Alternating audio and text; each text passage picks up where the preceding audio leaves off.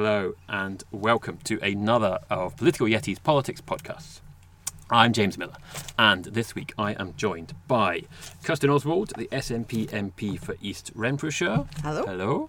Uh, welcome back. Thank you haven't very been much. on this incarnation. No. Uh, and I'm delighted to be joined for the first time by Kate Devlin of the Heralds. I'm a Westminster- newbie. Westminster This is my very first time. It is. Well, you weren't allowed on the old incarnation because you were a competitor. But now you are. Now I can have whoever I want on because it belongs to me. This podcast for now, um, until such time as you know, Mr. Kit Kat gives me loads of sponsorship and tells me what to say. Um, Mr. Kit Kat featured last week. We had a lot of Kit Kats in last week's podcasts. And despite Sure, all the, fact, MPs will come if you offer them Kit Kats. keep saying Kit Well, Kat. I this still haven't had any sponsorship from Mr. Kit Kat. really annoying. Um, And we have not been provided with Kit Kats. Uh, No, thank well- you for To pointing eat that during this point. to be wonderful fair, podcast. uh, that was because it was Ian Murray who provided the Kit Kats. Uh, insert your Oh. own comment about Ian Murray's Kit Kat addiction there. No, I Um, failed. I'll bring Jaffa cakes next time. Uh, Jaffa Cakes were very popular as the uh, biscuit of choice, even No though obviously wonder. they may not be biscuits. Um, let's start with uh, another uh, jingle which sounds like this. It's PMQs in review. It's PMQs in review. It's PMQs in review. It's PMQs in review. Double party horn, double party horn. Um, PMQs in review. Okay, Kate, since you are new, uh, lead us on this one because frankly, me and Kirsten were saying it was a bit rubbish, but you think otherwise. Yeah, I probably do actually. Um, I mean, you could accuse it of being Groundhog Day because Jeremy Corbyn effectively picked up where he left off Yeah. uh, uh, before the MPs went on a week's holiday. But he was probably right to. He managed to put Theresa May under a bit of pressure um, on um, social care and um, the accusation he had two weeks ago about a sweetheart deal uh, for one uh, one council that would not be going to, to the others. He also managed to keep the pressure on uh, about the NHS. I do wonder as well. I mean, at some point, the low expectations that Jeremy Corbyn has could be seen, you know, potentially to help him. Um, at some point, people, you know, voters might think, well, he turns out to be better than we thought he would. I don't want to overplay that. Clearly, clearly, their poll ratings are terrible. But you know, you and I know the politics is, and you do as well, I'm sure. Politics is often an expectation game. Expectations are very low at the minute. Uh, you know, occasionally having a good uh, day may help him to get through to voters who you know, potentially think uh, they could vote for him. The problem is all the polls show that there are lots and lots more voters out there who, who suggest that they would never vote for him. Do you think Jeremy Corbyn had a good day, Kirsten? Perhaps it, it's all relative. It did feel a bit like Groundhog Day to me. It, it was a, a real rerun of the, the PMQs just before recess. And uh, I, I thought that that was a shame um, because there were a number of other things that it would have been good to see some strong opposition on. Um, I thought that after the lobby with the EU nationals this week, that that's something that I would have hoped and expected um, that Jeremy Corbyn would have gone on. I appreciate that might be difficult for him because, uh, you know, having heard some of his colleagues this week, uh, they, they seem to be. Um, treading a very fine line on EU nationals, which I personally think is, is quite ridiculous. They, they really need to um, get with it and, and you know step up, do the right thing here. So I'm disappointed that they, they didn't. Um, I, I think that in terms of Theresa May, my main takeaway, because it was all a bit samey, um, was that she, she really points her finger a lot. She gets quite cross, doesn't she? And she shows that by pointing her finger further and further over the dispatch box. Um, and I was a little bit concerned it was going to go right over at one point. Um, so I, I think that, you know, certainly she, she wasn't um, terribly happy at PMQs, but I'm not sure, other than the Istanbul Convention question, uh, which I think Angus Robertson did brilliantly well uh, getting in there, that we took much new away. No. Um, you mentioned the pointing. Uh, the only other interesting thing was the dabbing. Tom Watson dabbing on the front bench, which Well, we is can't first. see that from the SNP benches, but we wondered why all the Conservatives suddenly dabbed, which was most unexpected because we hadn't seen um, what Tom Watson did. So, yes, there was a bunch behind Theresa May who suddenly waved their arms about, and we had no idea why that happened. Tom Watson's really cool, basically, right? Is Tom Watson cool? He's certainly cooler than I am because I did not know what dabbing was until about half an hour ago. Is it really appropriate to dab on the front bench? Or is it just a bit silly? If you can't clap, which is quite normal behaviour to show that you're happy about something. Mm. It does Whoa. strike me that dabbing might not be the most appropriate way to conduct yourself. Okay. I thought But you were going to say what- the SNP were going to start dabbing. If they're not allowed to clap, we'll all start We're, dabbing. tight, we're That'd be quite tightly packed in. I think we would injure each other, so we Oh, better that's- not. If you did it, you know, you're all robots. You could be programmed to do it at the same time in the same way, right? That's- You've obviously never been dancing with us. But like, but if what you're trying to do is put Theresa May under pressure, is also to put her off. Um, it, it- you know, um, unexpected things in the chamber can be Oh, quite useful. I mean, no, I mean, David Cameron. Where does used that to, end? David Cameron used to hate it when Ed Balls um, sat there uh, doing the flatlining Yeah. um, uh, gesture with his hand about the state of the economy, and it incredibly riled David Cameron. All right. Well, there's an interesting point. Maybe it riled David Cameron because he hated Ed Balls because um, Ed Balls was a serious opponent. Tom Watson's not going to wind up Theresa May. A, because I suspect Theresa May's not particularly au fait with dabbing. Um, You might be right. B, because he's not a serious politician. Possibly because he's dabbing, so he's not serious. I agree with you. I think probably where it falls down is that Theresa May probably doesn't know what, what dabbing was. Um, I agree with Kirsten as well that um, the um, Angus Robertson's question on um, uh, the private members bill on Friday on domestic violence was incredibly smart politics. He really he kind of put her into a, a position where she had very little room for manoeuvre, and so she she did um, as he asked, which in itself is unusual as P, uh, PMQs. And she urged her own backbenchers not to talk out a bill this Friday. Which creates some problems for her because if they do, it looks like, as if she's not really uh, got the control of her own backbenchers that uh, one would hope the Prime Minister has. Yeah, you, you mentioned this. Angus Robertson, um, as we say every week, essentially, we go, ah, PMQs was a bit rubbish. Jeremy Corbyn's rubbish. Angus Robertson was better than Jeremy Corbyn, which is not saying much.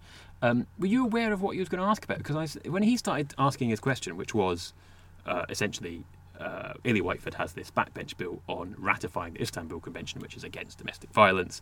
You know, can you make your people not mess it up, please? Um, initially I was like, what's he up to here? What is there going to be? Is it a classic Robertson one-two where there's going to be some sort of sucker punch in the second question?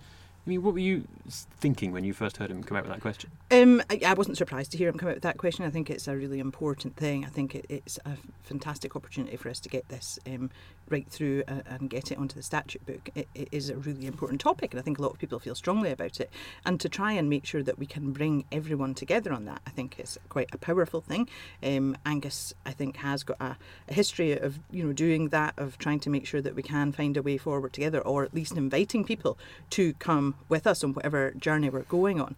And it would be really unfortunate if, even despite the Prime Minister, you know, making a plea at PMQs for her backbenchers not to mess this up, if they did. So, I, you know, I, really hope that they don't add this to the list of shame um, of you know bills that they've filibustered because it's always things that are really important.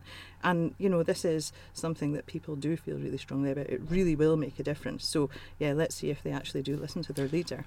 This is the man I described as in a tweet as Meninist Bampot Philip Davies, which I think is entirely accurate. Um, I, yes, he's yes. talked out parking charges in hospitals. He's talked out.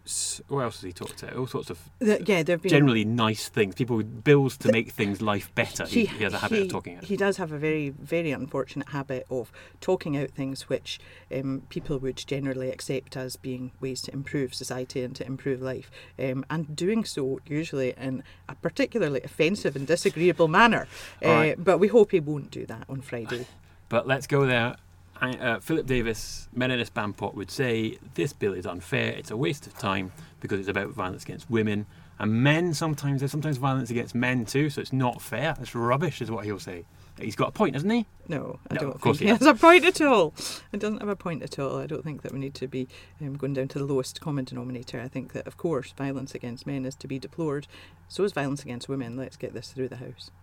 Um, have you ever met Philip Davies? I have, yes. I've had lunch with him. Is he a horrible human being? No, no, he's not. Uh, he's incredibly affable. Um, he's a very fun lunch partner. Um, and uh, though sometimes um, I do get the feeling that perhaps he is saying some things for effect, I do believe that other things he does genuinely believe. Yeah, I mean, you couldn't do all the things he says without believing in it. Mainly the women are rubbish stuff. right? How Well- did you manage to have lunch with him? Didn't he like talk down to you and make you clear up the table or something? No, not at all, not at all. Um, and um, uh, there are other politicians um, who, um, well, very few actually, to be fair, but you know, I have met politicians who do display those kind of attitudes towards women, and I would say that Philip Davies, um, for you know, Yeah. better or worse, is not one of them. Do we think then that he will turn up on Friday and talk this bill out? It's not just him. It'll be um, who's the other fella? Nuttall.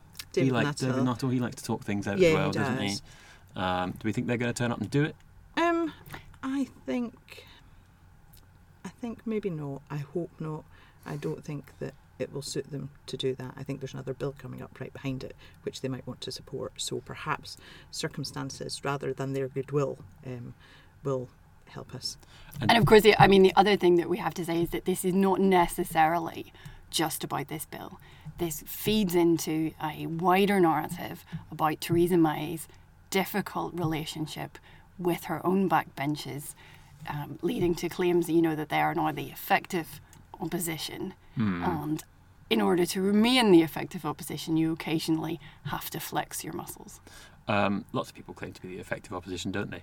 Um, but um, Quite everyone- rightly in some cases. of every, everyone, every prime minister, every uh, leader of the Tory party has had a difficult relationship with Philip Davies because he won't be told what to do. To be fair, this, so I mean, I get what you mean. This could feed into it, but if it is just Philip Davies and Nuttall that turn up, they're just nutters, basically. Yes, and, and to be fair, everyone has had um, difficult relationships with difficult um, individual members of their own Yeah. backbenches, but not every Conservative or indeed Labour Prime Minister has had such a tight majority in the House of Commons. True. And that is the, the kind of, um, you know, Yeah. view that this needs to be seen in as well. Okay, well, we'll wait and see what happens on Friday. But we, what we broadly suspect, the numbers will turn up and the bill will get through. I Certainly hope so. Think, especially given what Theresa May said today, that's got to help a bit. Some there will be some Tory backbenchers thinking, yeah. "All right, I've got nothing better to do on Friday. I'll turn up just to keep the Prime Minister sweet and keep it our good books." Yeah. Cross-party support is very welcome. Uh, yeah, okay. Um, we've been talking about Philip Davies. Let's move on to another man who appears to not like women and is a bit crazy Donald Trump. Uh, we had Wow, the my favourite character. uh, we had the Trump debate on Monday. Um, you were in it, Kirsten. I was. Um, Um, waste of time, damp squib, or Uh, very much a you know a message sent around the world. It was a, it was certainly the busiest I've ever seen Westminster Hall. Um, there was standing room only. People were squeezed into every corner. Uh, I was surprised to learn that it was being live streamed. I think by the Washington Post. So you know, Right. it certainly was um, seen and heard in places that perhaps Westminster Hall debates aren't always Yeah. seen and heard. Um, I think that was important because of the subject. Uh, I feel particularly strongly that a state visit for Donald Trump is a very silly idea and inappropriate and was totally unnecessary um, to be offered in the first place. Um, and it, it seems that most of the people that live near me would share that view. Um, but certainly, I've had some interesting correspondence on both sides since the debate. Uh, interesting in the sense of crazy. Interesting in the sense of I've had lots and lots of emails from some really lovely people in America. Uh, a lot of the correspondence has come from America, thanking me and saying that you know they they're delighted to hear what I'm saying and that I'm speaking up for them uh, because they don't feel that their voices are being heard um, at home over all the, the rhetoric of the the, the Trump team. Uh, but I've also had some really interesting correspondence um, from people that I'm sure would not dare to say these things to me face to face. Um, Some of it's really sexist stuff, as Kate said. There's definitely an undercurrent in um, some places of uh, real sexism, really unpleasant stuff, some really quite unpleasant stuff, some racist stuff, um, and some of it just completely barking mad. Um, do you feel threatened? No, I don't really. Um, to you know, t- to be fair, a, a lot of it is coming from America. So But um, you know, there's a big geographical um, space between me and anybody who's uh, getting in touch with me in that particular way. Um, and you know, sometimes sometimes there are particular threats to MPs, and that, that's never acceptable, as it wouldn't be in any other field. But I do think in this particular case. That these people would be scared out of their wits if I appeared at their front door and asked them what exactly they thought they were doing talking to me like that. But perhaps Donald Trump would be a bit like that as well. I don't Um, think he likes women with opinions either. well, um, that's true. That, that sounds fun. Uh, have you got any plans to sit up at the White House door and have a word? I'm not sure I'm actually going to. I'm not sure I'm going to get into America No, after what I said in the Trump debate. So uh, perhaps not. Um, well, it's all right. You're not from Syria or something, so you, know you'll be allowed in on that basis, right?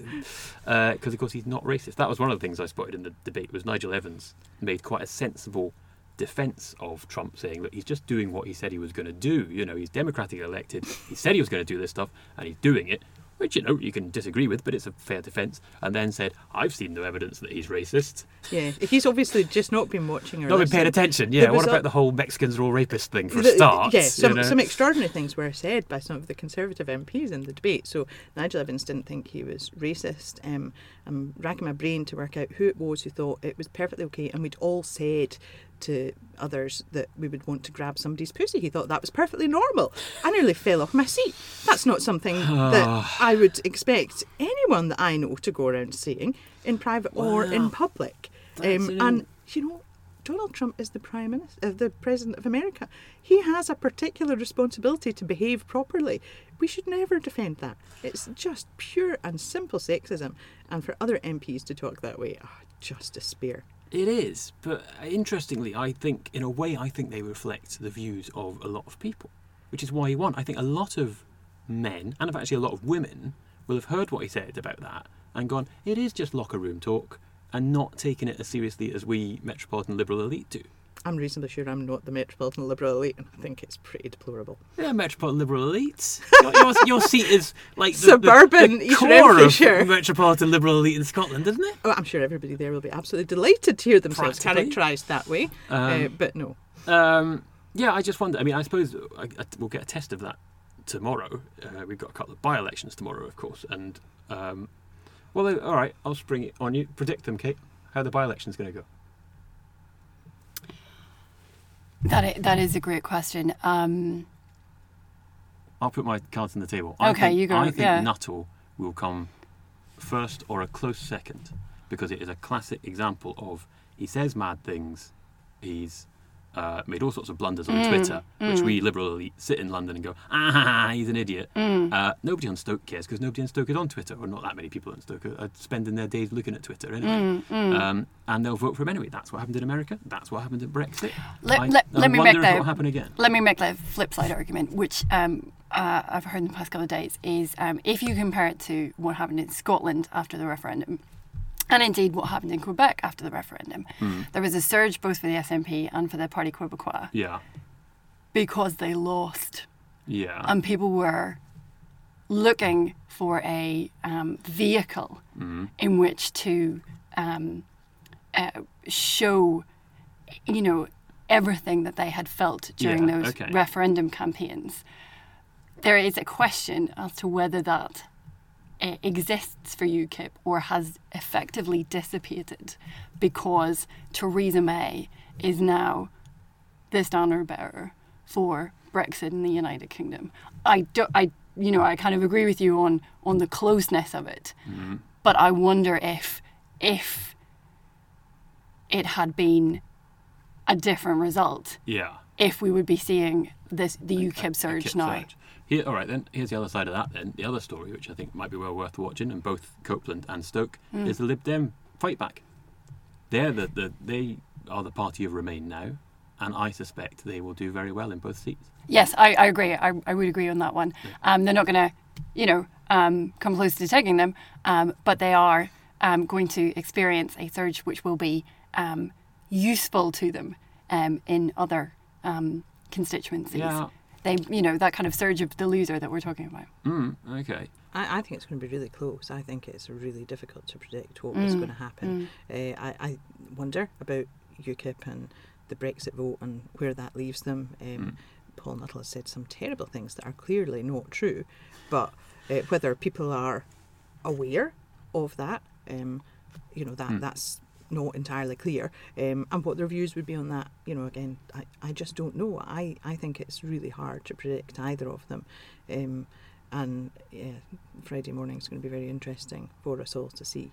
Uh, I think I would disagree with you about the parallel to Scotland. Um, I think that you know there is so much clear blue water between anything that the SNP stand for, and anything that I would ever stand for. And of course, of course. And these, and these parallels are only quite, ever. um, uh, you know, quite a gulf. But it will certainly be very fascinating to see what happens. But I think there is a, a parallel in the sense that we're in a post-referendum politics, right? I, I think In that both that's, Scotland and now in the UK. I, I think that we're in a, a new place actually in Scotland and in the Well, UK. so yeah, perhaps Yeah, that comes from sort of post post- post post post referendum referendum, times post- two now in Scotland. Yes. Um, so yeah, we're certainly in an interesting place, and that will have a, an impact upon what the results are. Um, and I think that whatever happens, it'll be analysed to bits because there is so few opportunities for people to try and get a handle on where we are in Yeah. terms of politics and. You know, in terms of the, the sort of new order, if you like, uh, Yeah. very interesting. Uh, it is, yes, which reminds me I need to get some columns written tomorrow, ready for the results to come out, so I can then flog them first thing Friday morning. Um, uh, you, we we just mentioned sort of abuse and stuff. Um, you, uh, Kate, have written a number of front pages for the Herald. You seem to be writing quite a lot recently. Uh, well done, you. Um, Thank you was, very That was much. quite patronising. Well, I didn't mean it to come out quite like that. Um, but do you get online abuse for them, from any side in particular? Um, I, I get it from both sides, to be honest. Um, and um, the one thing that seems to be almost constant, um, certainly nine out of ten cases, is that there is usually a coda attached, uh, in, which includes some kind of derogatory reference to women. Um, and it can, you know, the abusive tweet can start off um, on topic, off topic, um, but it will always include something misogynist against women. Sometimes I think I could write a story about the FA Cup final Yeah. and I'd still go, well, Let's not talk about football again. We had that in PMQs with Theresa May being all uh, she knows about football. Although to be fair, I, Okay, you know, sorry- sorry, say I- Theresa May actually, something less quite, contentious. Theresa May is quite good on football questions. I think people all sort of uh, roll their eyes, but I think actually Yeah, she, she- I think them she quite is, well. actually. Yeah. Because I, I don't get much abuse as a rule occasionally, but I engaged yesterday and I got called silly and daft. Now I strongly suspect that if I was a woman, I'd get a lot worse than that. Do you agree? I think Or am I just silly and daft? I think you possibly might. Yeah. I think that you know that Yeah. there is. I think a, a lot in what Kate has said that you know mostly we just still carry on and do our jobs, and you know who would worry about people that think that that's a sensible way to behave? But there is an undercurrent often if people are taking things up with you in a um, more aggressive way of sexism. So Yeah. yeah, perhaps. Um, Hey, one of you said something called you a harlot. Yes, You're the you're, you're the harlot, are you? Kate? That's weird. Well, I mean, only because um, Baroness Wheatcroft in the Great Lords debate on the EU said that she'd been called a harlot. Yes. that just seems a really It's rather old-fashioned know. I was language, like, well, it must be another peer who said that. Was it a peer who sent who, who tweeted you? a not unless he's going um, undercover on Twitter. Um, I, occasionally, they're very fuddy-duddy. Um, you come across, you know, very strange um, language. Not always, um, you know, necessarily the things that I would be that insulted by. no. But you know, clearly the intent Yeah. um, is to insult. Um, uh, you know, and sometimes, I mean, people sometimes as well get the wrong end of the stick about. I'm sure you've had this about what a story actually says. Maybe Oh, they've yeah. seen the headline, and so they come in and they, you know, they accuse you of um, being on the opposite side. Oh, yeah. And so you say, you know, you think to yourself, if you had just read the story, you would see that actually Hmm. this particular story is quite good for your side. Yeah, But it's it's that kind of it's that kind of instant reaction. But I am really surprised at how much of it um, includes some, at least some kind of tiny reference Yeah. to being a woman. That's true in Scotland in particular. I I found that the people who abuse you, well, abuse you, uh, if, if they think the story is unionist, you'll actually get sort of more abuse from the union nats or whatever they're called. They should have a name because for a long time they were the biggest problem. I didn't have any trouble with cyber nats. It was always the union nats sort of going, oh, you know, you've got that all wrong because you haven't gone in hard enough. And then often if you write a story that might be perceived as l- more pro SNP or, or less pro union, you get that's when the cybernats pile in because you haven't gone in hard enough. I find is, is the, a lot of the problem. It's not so much that they're objecting to the meat of what you've done that you haven't done it properly. I think So- it's okay for people to object to what any of us do, but Yeah. it's not okay if they're doing that Yes. in an offensive or um, challenging way that you know has issues in terms of gender or you know much worse. Um, you Yeah. know that's never okay. It doesn't matter who you are or what you're doing, that isn't actually something that you should be dealing with because it sends all kinds of messages Yeah. about other groups in society that are just not okay.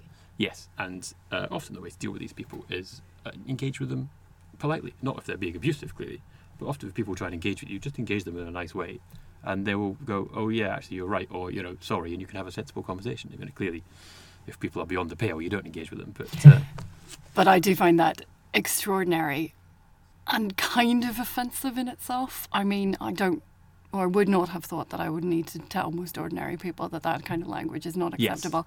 And there is something inside me that objects to having to suggest it to them. I agree with you. Yeah, yeah. Sometimes when you do, oh yeah, there's a line. they, I mean, they turn over. But I would have thought they should have known that before they sent the first tweet. Well, that is true. Okay, fair enough. Uh, let us uh, finish up with, uh, well, I keep calling the new feature, but it's getting quite old now. Uh, and it is called uh, I Love Your Questions, and the jingle sounds like this, and afterwards you can guess who the MP is. I love your questions. I love your questions. I love your questions. There you go. It's like the Fabulous Baker Boys, or La La Land if you're young. Um, who's the MP? Name that MP. I don't know, I have actually. no idea. Excellent. It rolls over again. This prize is going to be gigantic when somebody Shame. actually. Is it a guesses Kit Kat? Uh, Is that what the prize is? Yeah, it's a secret prize. Uh, it's just getting bigger, whatever it is. Um, I love your questions. Last week's question was set by Ian Murray. It was based on a book called uh, Let's Dress Jeremy, a cutout book in which you can dress Jeremy Corbyn. Uh, and his question for, uh, well, for both of you if there was a cutout dress up book featuring Alex Salmond, there might be, what would you dress Alex Salmond up as? Oh, I, I think we should have a book like that, and I'll Well- definitely buy it. That sounds like great fun. Um, I think I would dress Alec up as a spaceman. Spaceman? I think so. I think he would look quite fetching in a spacesuit, don't you? Uh, okay. Well, yeah, I You can know, see that. Alex Um, Salmond, what, spaceman, 'cause is he, he taking us to places we've Yeah. never been before. But boldly also, go- absolutely, very much the boldly go. Oh, he loves all that, doesn't he? You're not, Well, you're not he one of does, these, he does. uh, I was you're not gonna one of these SNP Star Trek people. I'm are you? afraid I'm not. I'm, Okay. I'm just, you know, I would like them. to say I was, but no, I just don't really get that. But Good. yeah, I think he You would like on it as well. Uh, uh, yeah. What would That, you that, what would you that's exactly my suggestion. I was going to suggest uh, Captain James T. Kirk because he's a huge Star Trek fan He and uh, occasionally uses that when travelling. Apparently, um, and uh, you know, you could, it's quite it's quite the outfit. It's kind as of well. cool. He- yeah, he You don't want to dress that. somebody up in you know something that looks like their ordinary clothes, but you know, mean- with that. Uh, I think. I, I, you know, I it's can not feel a a boot coming competition. It's not a competition, but I think the spaceman's a better idea than James Cook because You could travel to Defend together, yourself. I don't want to be radical here, but I would suggest that Alex Salmond is not as buff as William Shatner in the 60s. It's quite, it's quite tightly on Star Trek outfit. I don't think that's anything anybody wants to see. You thought, Spacesuit kind of hides it all. thought William Shatner was buff, I didn't say he was even in the sixties. I said he's more buff than Alex Salmond. I That's mean- surely not controversial. Well, look, I mean, my favourite character was always Bones, so I fairly ignored Kirk, to be honest. What, so I can't possibly one? Comment. No, Bones was the doctor. Is he not? Who, oh no, he, yeah, I'm getting confused. I- Um, I, told you I'm not a Scotty. fan. I'm not a Just fan. don't ask me anything. Look, it's Carol, about Mon- Carol Monaghan on next week. I've She, outed myself as a she- huge she'll- nerd. She'll answer all the Star Trek questions. She will. Um, have you got a question for next week's guest, Kirsten? Yes, uh, Car- Carol's a teacher by profession, um, and I am a bit concerned about the prospect of this bill being talked out, um, and I wondered what consequences as a teacher Carol would um, impose upon MPs who talk out really important bills like this. Okay. Would they be made to stand in the corner? Would they get a red card? Okay. Punny eki, as they Okay. used to say in my oh, day. yeah, yeah, yeah. Not that I ever had a punny egg. That's a term I haven't heard for a long time. Um, wow. So yeah, I'd be interested in Carol's view of the world there. Uh, okay, that is a good question. Um, I hope it's her that's on. She doesn't drop out because that's going to be a weird question if it's somebody else. but, um, anyway, we'll deal with that. Uh, okay, listen, we will finish up there, and I will say thank you to my guests, Kirsten Oswald, Thank you and very much. thank you to Kate Devlin. Thank you. Uh, you can both come again. Uh, I'll bring the Jaffa cakes. Uh, yeah, okay. uh, yeah, they are the king of cakes, apparently. Mr. Jaffa Cake, if you're out there and you want to sponsor me, I am at Political Yeti on Twitter or politicalyeti at gmail.com on the email, or if anybody else wants to sponsor me or discuss their favourite Star Wars, Star Wars, oh no, Star Trek character or anything like that, uh, do get in touch. And thanks for listening. Tune in next week. Thanks.